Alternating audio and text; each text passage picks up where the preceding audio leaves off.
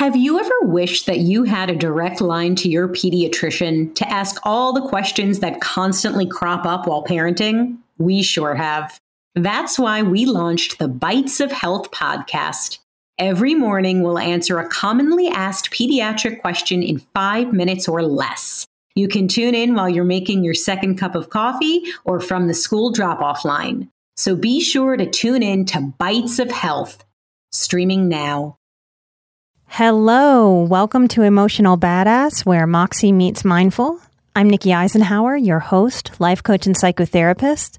And on today's episode, I'm demystifying detachment as a tool when we have an insecure attachment style.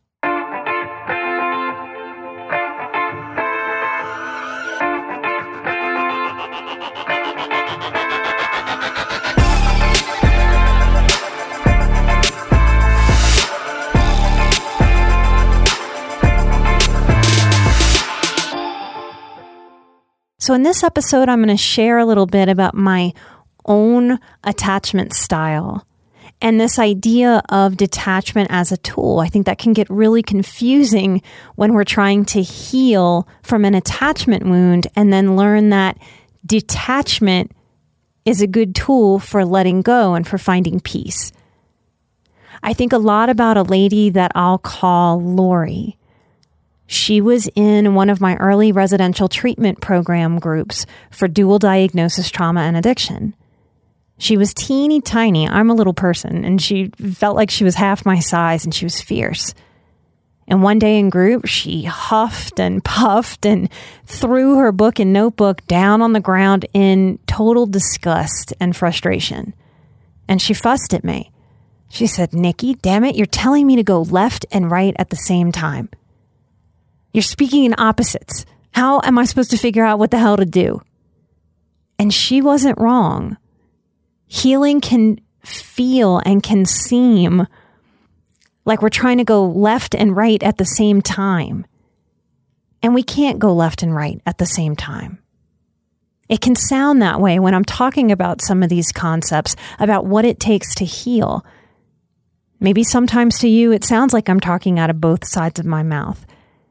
It's not that I'm ever meaning to go in two opposing directions at once, but it's about learning to notice our extremes and work to get to the middle, to a medium ground, to get more central, centered, and grounded so that we can respond to things instead of react to things, to be walking a healing path, to be walking a self-development path, where we grow ourselves. We are balancing all the forces of this life all at the same time. And hopefully we're adding to our wisdom bank. And that each experience, the hard experiences, the easy experiences, and everything in between are showing us things about ourselves and life and are growing us so that we can feel more ease, more peace, more moving through life as if the struggle points are speed bumps, not mountains. Detachment and letting go are very important tools to have in our emotional tool belts as highly sensitive people. Without detachment and letting go, it's going to be really hard for us to practice more ease and more peace in this one precious life. To our minds that are steeped in Western culture, detachment, like the Buddhists and the Taoists and other religions, this is accepted as more of a universal spiritual principle, not so much a religious practice. But to our Western steeped minds, detachment seems weird. It seems wrong. Our mental framework makes an easy assumption that detachment is negative or cold, uncaring, dismissive. And it assumes that attachment is positive and warm and caring and considerate. Many of you who resonate with my work are struggling with attachment wounds from a parent that was either emotionally abandoning or physically abandoning, or from caretakers who betrayed. And in a very real way, those detachment wounds do feel cold, uncaring, and dismissive. Biologically, mentally, and emotionally, as human beings, our baby selves need to be attached to adult beings to survive. We are born completely codependent. And if someone, some adult, doesn't take charge of our well-being, we basically die. That's the biological reality. So no wonder our nervous systems feel fried if we have wounds from neglect, because we are biologically driven to need others when we are small.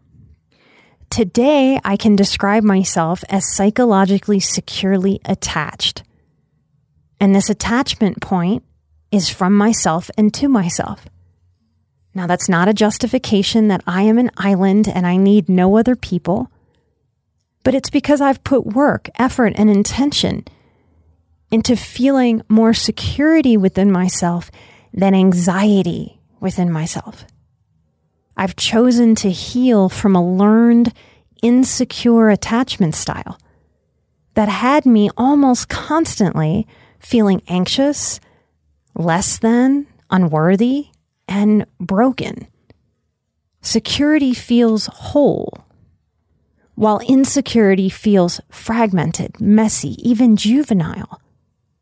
As my family fragmented when my parents divorced, so did my secure attachment style.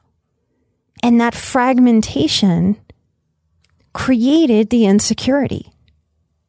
If this is your attachment style and you resonate with what I'm sharing, then I want you to know that you very well can heal and become much more securely attached to yourself, which feels amazing. We all deserve to feel securely attached. So if you are anxiously attached or avoidantly attached, though I'm not talking about that today, I want you to know that you can get to that more centered, grounded, secure attachment style. In my own story, I can frame it as the separation and divorce of my parental units from each other seemed to encourage both of them to detach from me and my siblings. Now, in my opinion, they both have personality disorder issues. So I think that had to be there for them to give themselves permission to detach from me and my siblings. Over the next few years, my father would continue to detach more and more and more until he detached from me entirely, except for a yearly birthday card that stopped when I was about eleven. My functional parents, the ones I was bonded to as secure parental units, were more my grandparents. And my Grammy and my grandpa died when I was fifteen and then seventeen. And I certainly felt detached, detached from myself, untethered to myself, as dissociative symptoms developed for me as an adolescent. So my body, from the emotional fragmentation of my family falling apart, felt untethered to me. And I felt untethered to the world and to other people because I hadn't had enough secure attachment around me. I basically got to a point where I didn't know how to feel safe in my mind, and I didn't know how to feel safe and attached to the reality that my own body was experiencing. It's as if I would just detach and go away from myself and then later come back. This is also one of the criteria for post-traumatic stress. My attempts to make sense of what was happening to me as I felt more and more unreal and detached from myself and from my tribe, I was unable to recognize or begin to believe in even a spiritual connection. So this disconnection, this untethered feeling, started to cycle on itself. It became a source of accidental pain because all I knew how to do was create a story from my splintering, from my fragmentation, from my wounded psychology. And I had no idea how to create a story out of wholeness because I didn't know how to feel whole. I didn't have enough soothing, protection, security, and coping to have been able to have felt whole growing up. I did what most Westerners in pain do. Without even knowing what I was doing, I assigned meaning about my worth and lovability to myself based on the actions of my parents and my grandparents, even though they didn't want to die as an action. They certainly didn't choose that action, but life chose that action. And I used that to prove that my worth and lovability was low, was broken. I created a story that fit my wounds instead of my deeper spiritual truth. If I say that again and a little differently, using attachment language, I attached meaning about my worth and lovability to the story of my parents and their neglect. In essence, in an attempt to make sense and make myself feel more secure, I attached to a pain story. I couldn't see it back then, but I can now that I'm through it. And this is why I'm sharing it, because our pain clouds our best thinking and doesn't necessarily bring us to the thinking that helps us heal. When we have felt in a hole, our thinking knows how to dig the hole deeper. It doesn't know how to climb out. This type of attachment childhood trauma, or detached childhood trauma, or neglect childhood trauma, whatever you want to call it, in so many ways it thwarts our ability to take care of ourselves. Now I can see that attaching to the pain and the pain story, believing that that story was true, that that was the script for my life, now I can see that staying with the pain was counterproductive to moving through the pain, to letting go of the pain, to detaching from the pain. Why the hell would any of us consciously want to stay attached to the pain? Sometimes the answer is just because we're so used to the pain. We don't know that another option, a lighter option, an option through detachment and release and letting go is even available or possible. My introduction to this Buddhist practice came through a lot of my yoga work. And the theory of detachment, when I first learned about it, it thoroughly pissed me off. It enraged me because I heard it through my Western mind and through my personal trauma, my grief and loss. I heard it as justification and glorification of simply not giving a shit, of being uncaring, even neglectful.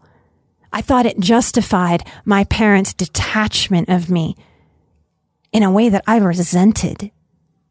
These Buddhists and their philosophy through the lens of my pain, it was easy to judge, easy for me to imagine these monk-like men in robes on the side of a beautiful mountain, spiritual seekers showing up at their ashrams to bestow food and donations. Yeah, of course, they could detach. They didn't even really have to work, I remember thinking. In this story I created from my pain, I attached. There's attachment again. I attached. I judged people in a self-serving, egoed vision.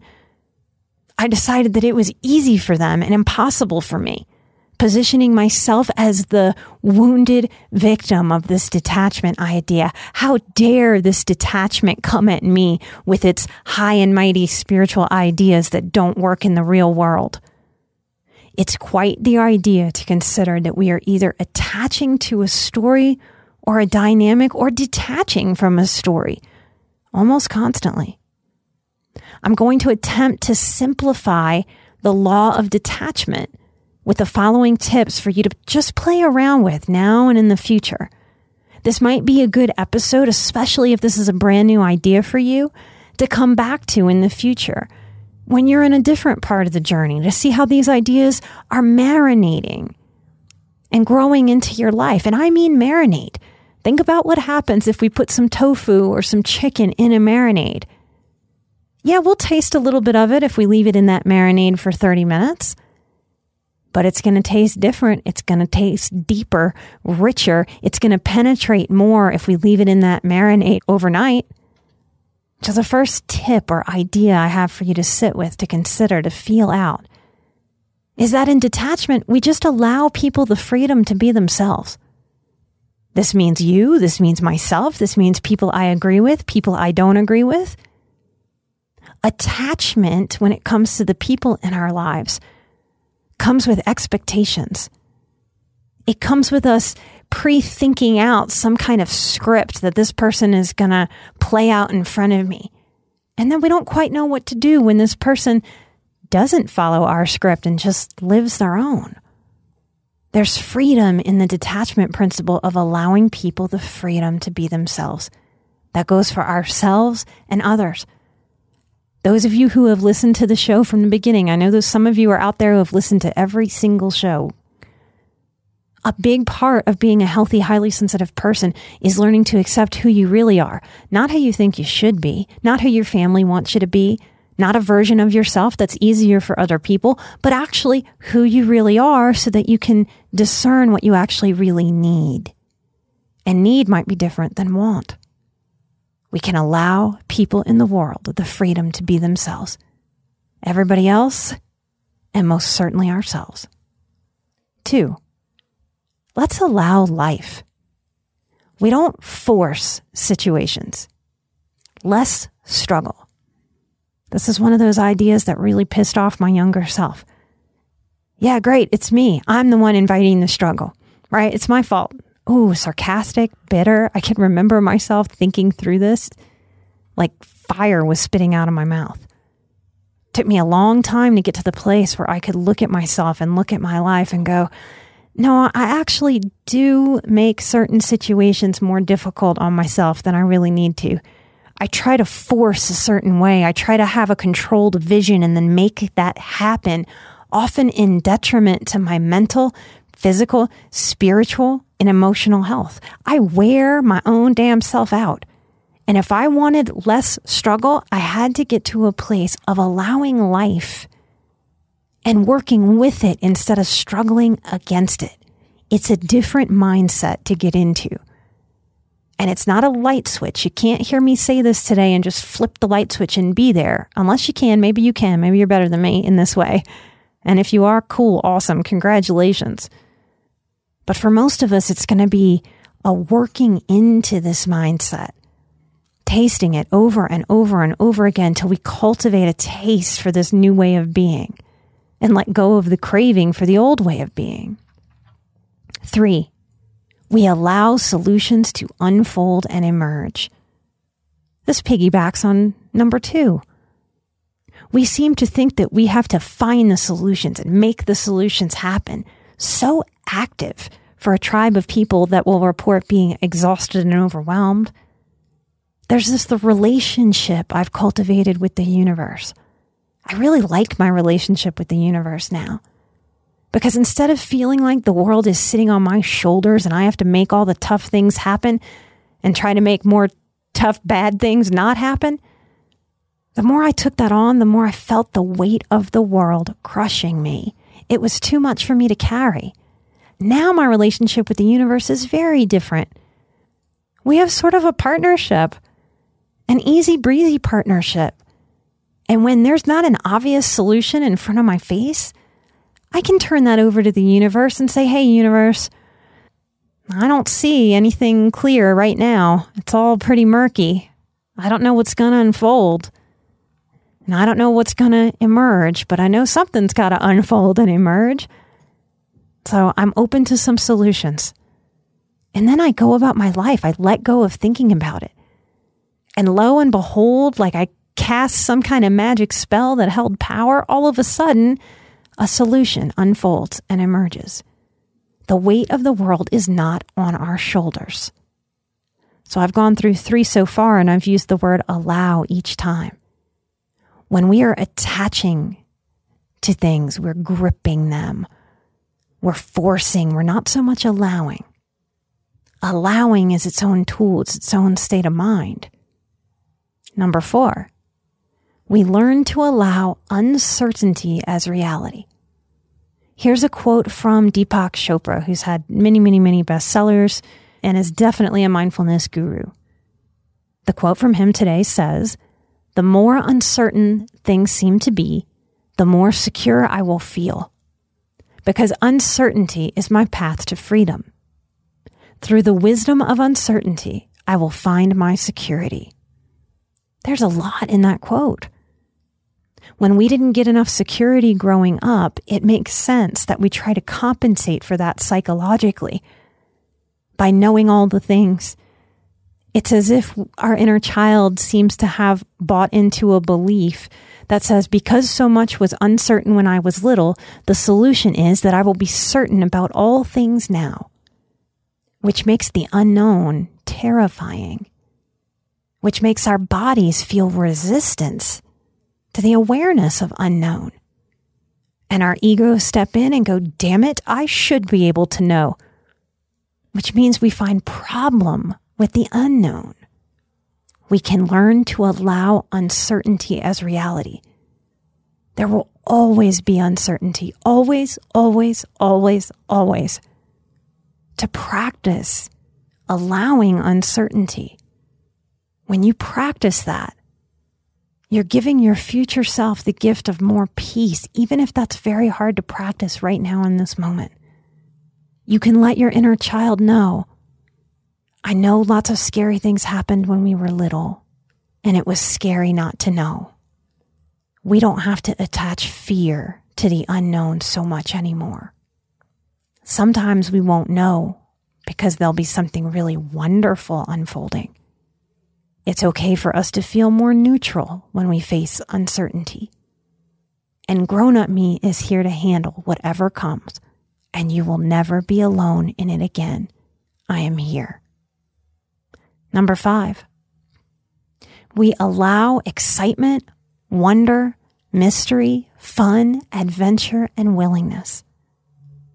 We learn to accept and allow that there is a field of infinite possibility.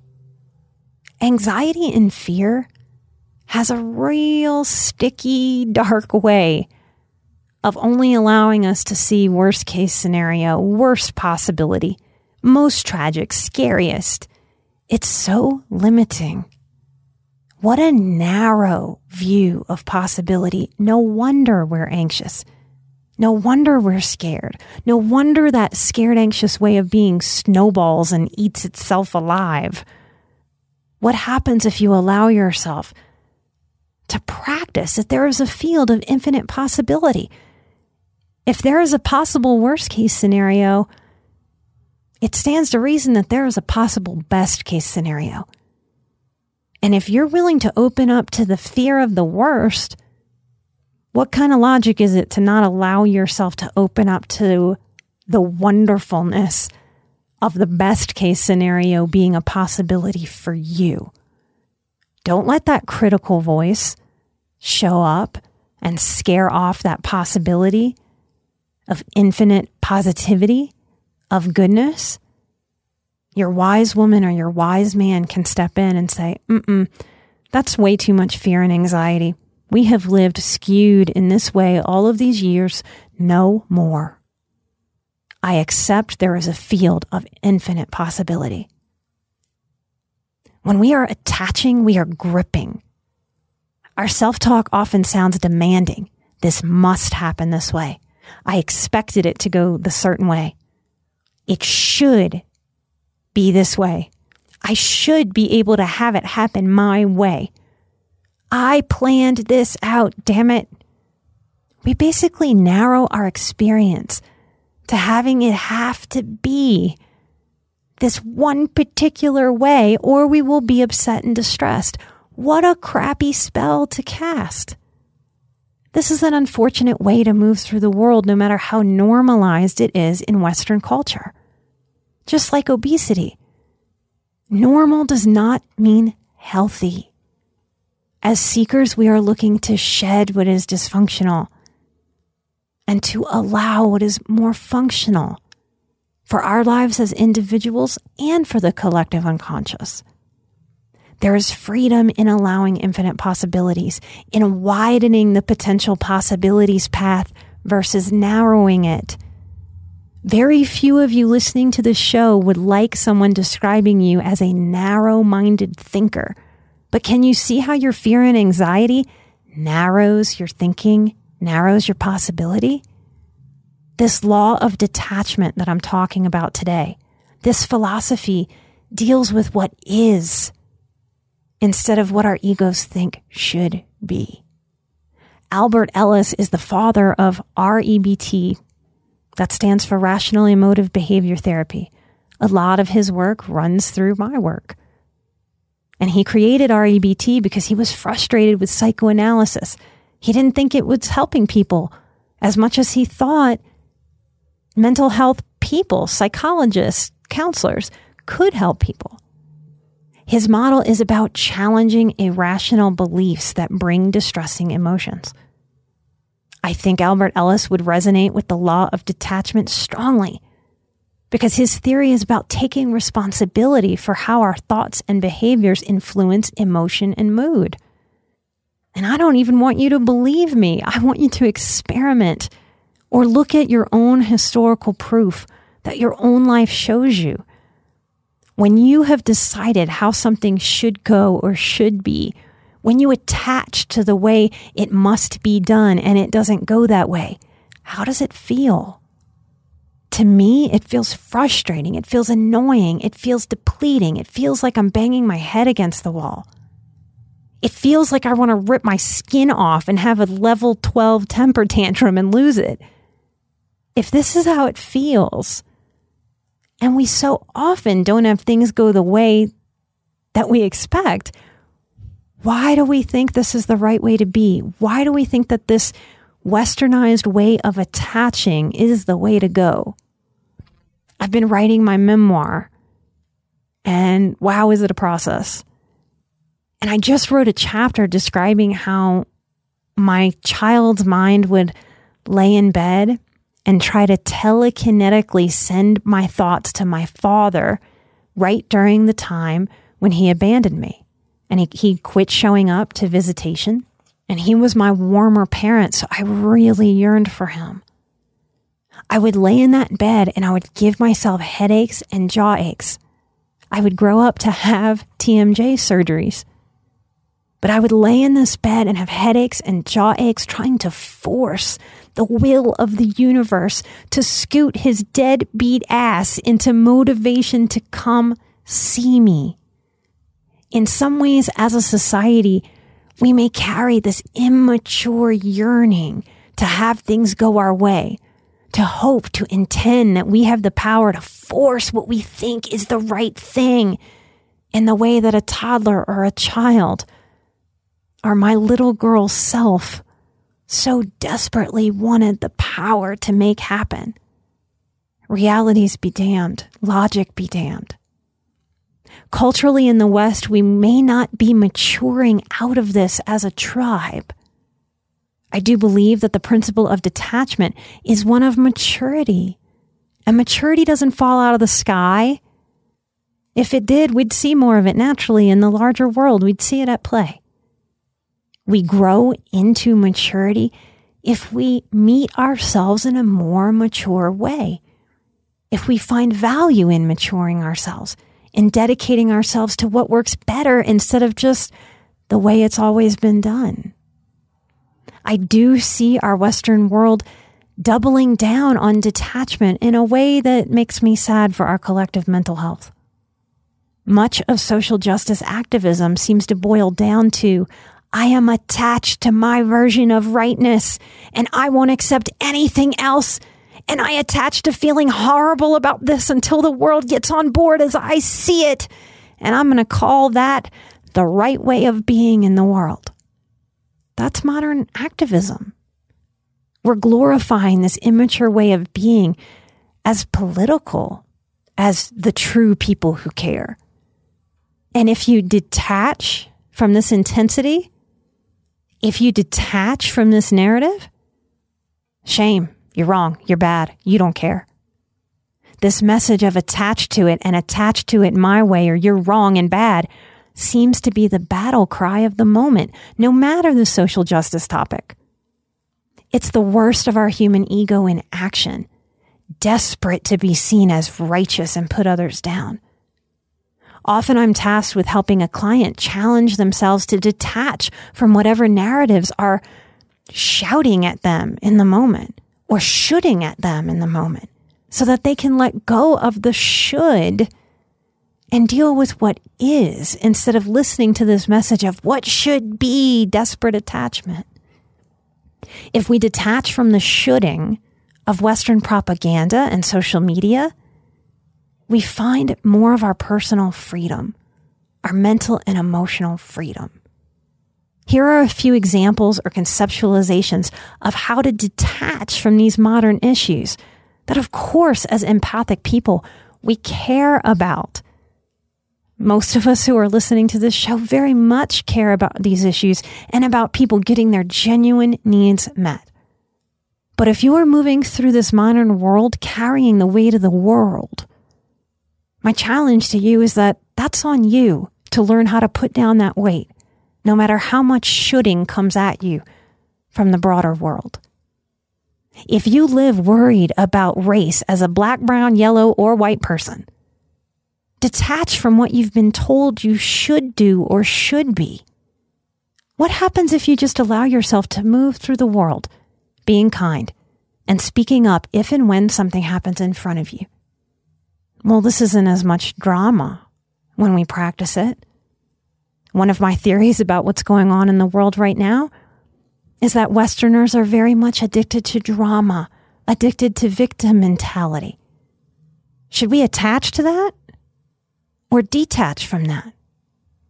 If you walk around this modern life being worried about the poor, about the homeless, and you're not, consider letting go of any narrative of what you should do, how you should be, how you're supposed to show up, any feelings like guilt that you're supposed to feel.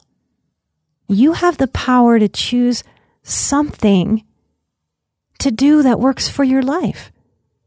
You can decide to volunteer or donate money or food or supplies, or, and this might blow some of your codependent minds, to do absolutely nothing and focus on your own life, stabilize your own life, enrich your own life, so that you can become someone on stable ground, so that your future self can attend to whatever pulls at your heart, but from a place of stability, of groundedness, of rootedness, of you having handled what's going on in your own life and dealing with what is in your own life before attaching to these bigger problems that not a one of us can solve on our own back.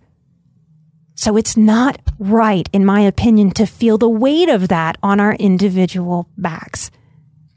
It's not all on your shoulders. Believe it or not, it's not anybody's individual job to fix every wrong or struggle in the world. But wow, activists can make it sound compelling and right. If you walk the world stressed about politics, what happens if you detach from the narratives of what you should do? If you detach from the people-pleasing of making sure others in your tribe are on board with your politics? What happens if you detach from the narrative that a good person votes and an uncaring person doesn't? You could vote or not vote. You can pay a whole lot of attention or very little. What if you didn't take on politics as an issue and just detached, letting politics do its thing around you for a few years? Why are you attached to having to be attached to it? Notice the attachment stories that come up when your psyche hears me say this. All the attaching to what it's heard before, all the shoulding.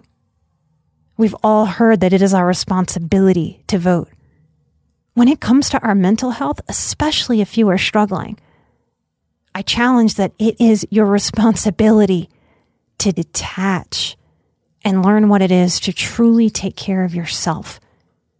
It's the emotional equivalent of putting on the oxygen mask when the plane is going down on yourself first. That is your best bet to be able to help all of the people around you in this one precious life.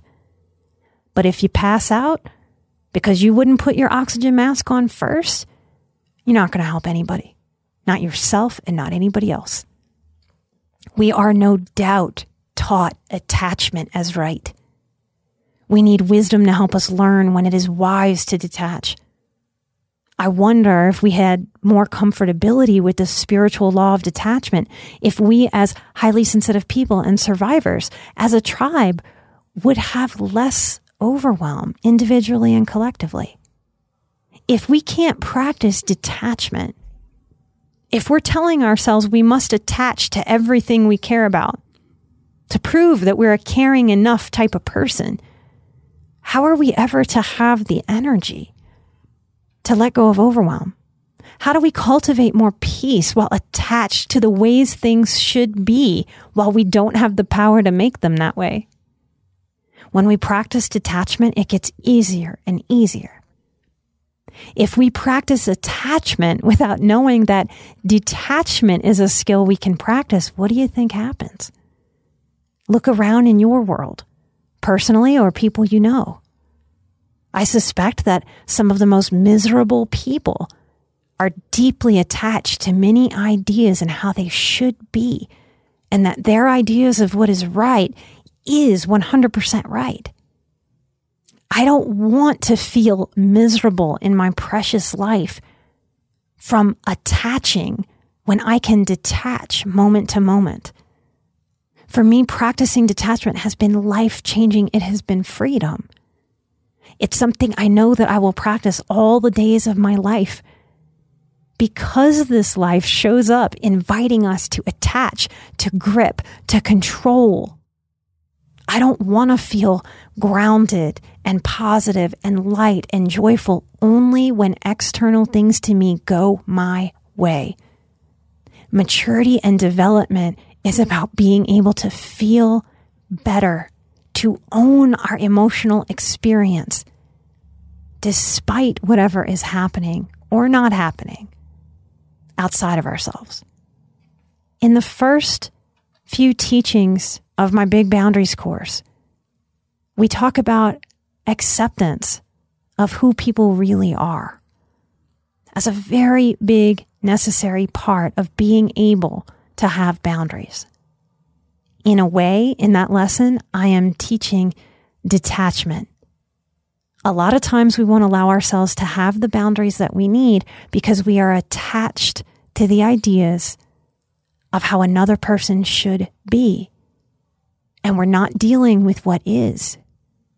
Because what is, is a reality that we do not get to control another human being, no matter how right we might think we are. If you're interested in learning more about boundaries with me, about the freedom that is available to us when we understand detachment and how to show up for ourselves in a more assertive and boundaried way inside of our own minds, and as we walk through all of the challenges of this life, come learn more and sign up now with early bird twenty-two to save with that early bird code, early bird twenty-two, to get fifty dollars off. And come learn more at emotionalbadass.com backslash boundaries. We will blink and get to October. If you're interested in spending that time with me, I would love to have you. It's like a big old giant online classroom. I show up live in that course for six weeks. I answer questions, we review, I give examples. I try to be a little funny, and we have a lot of fun. It's important to me to teach concepts that can be heavy with a whole lot of lightness. I'm an emotional badass. You're an emotional badass. And together we are where Moxie meets mindful. I hope there's something in today's episode that genuinely helps you hold yourself with more realness, more maturity, and more peace. Because you and your inner child deserve it. I will see you right here next time. Light and love. Bye-bye.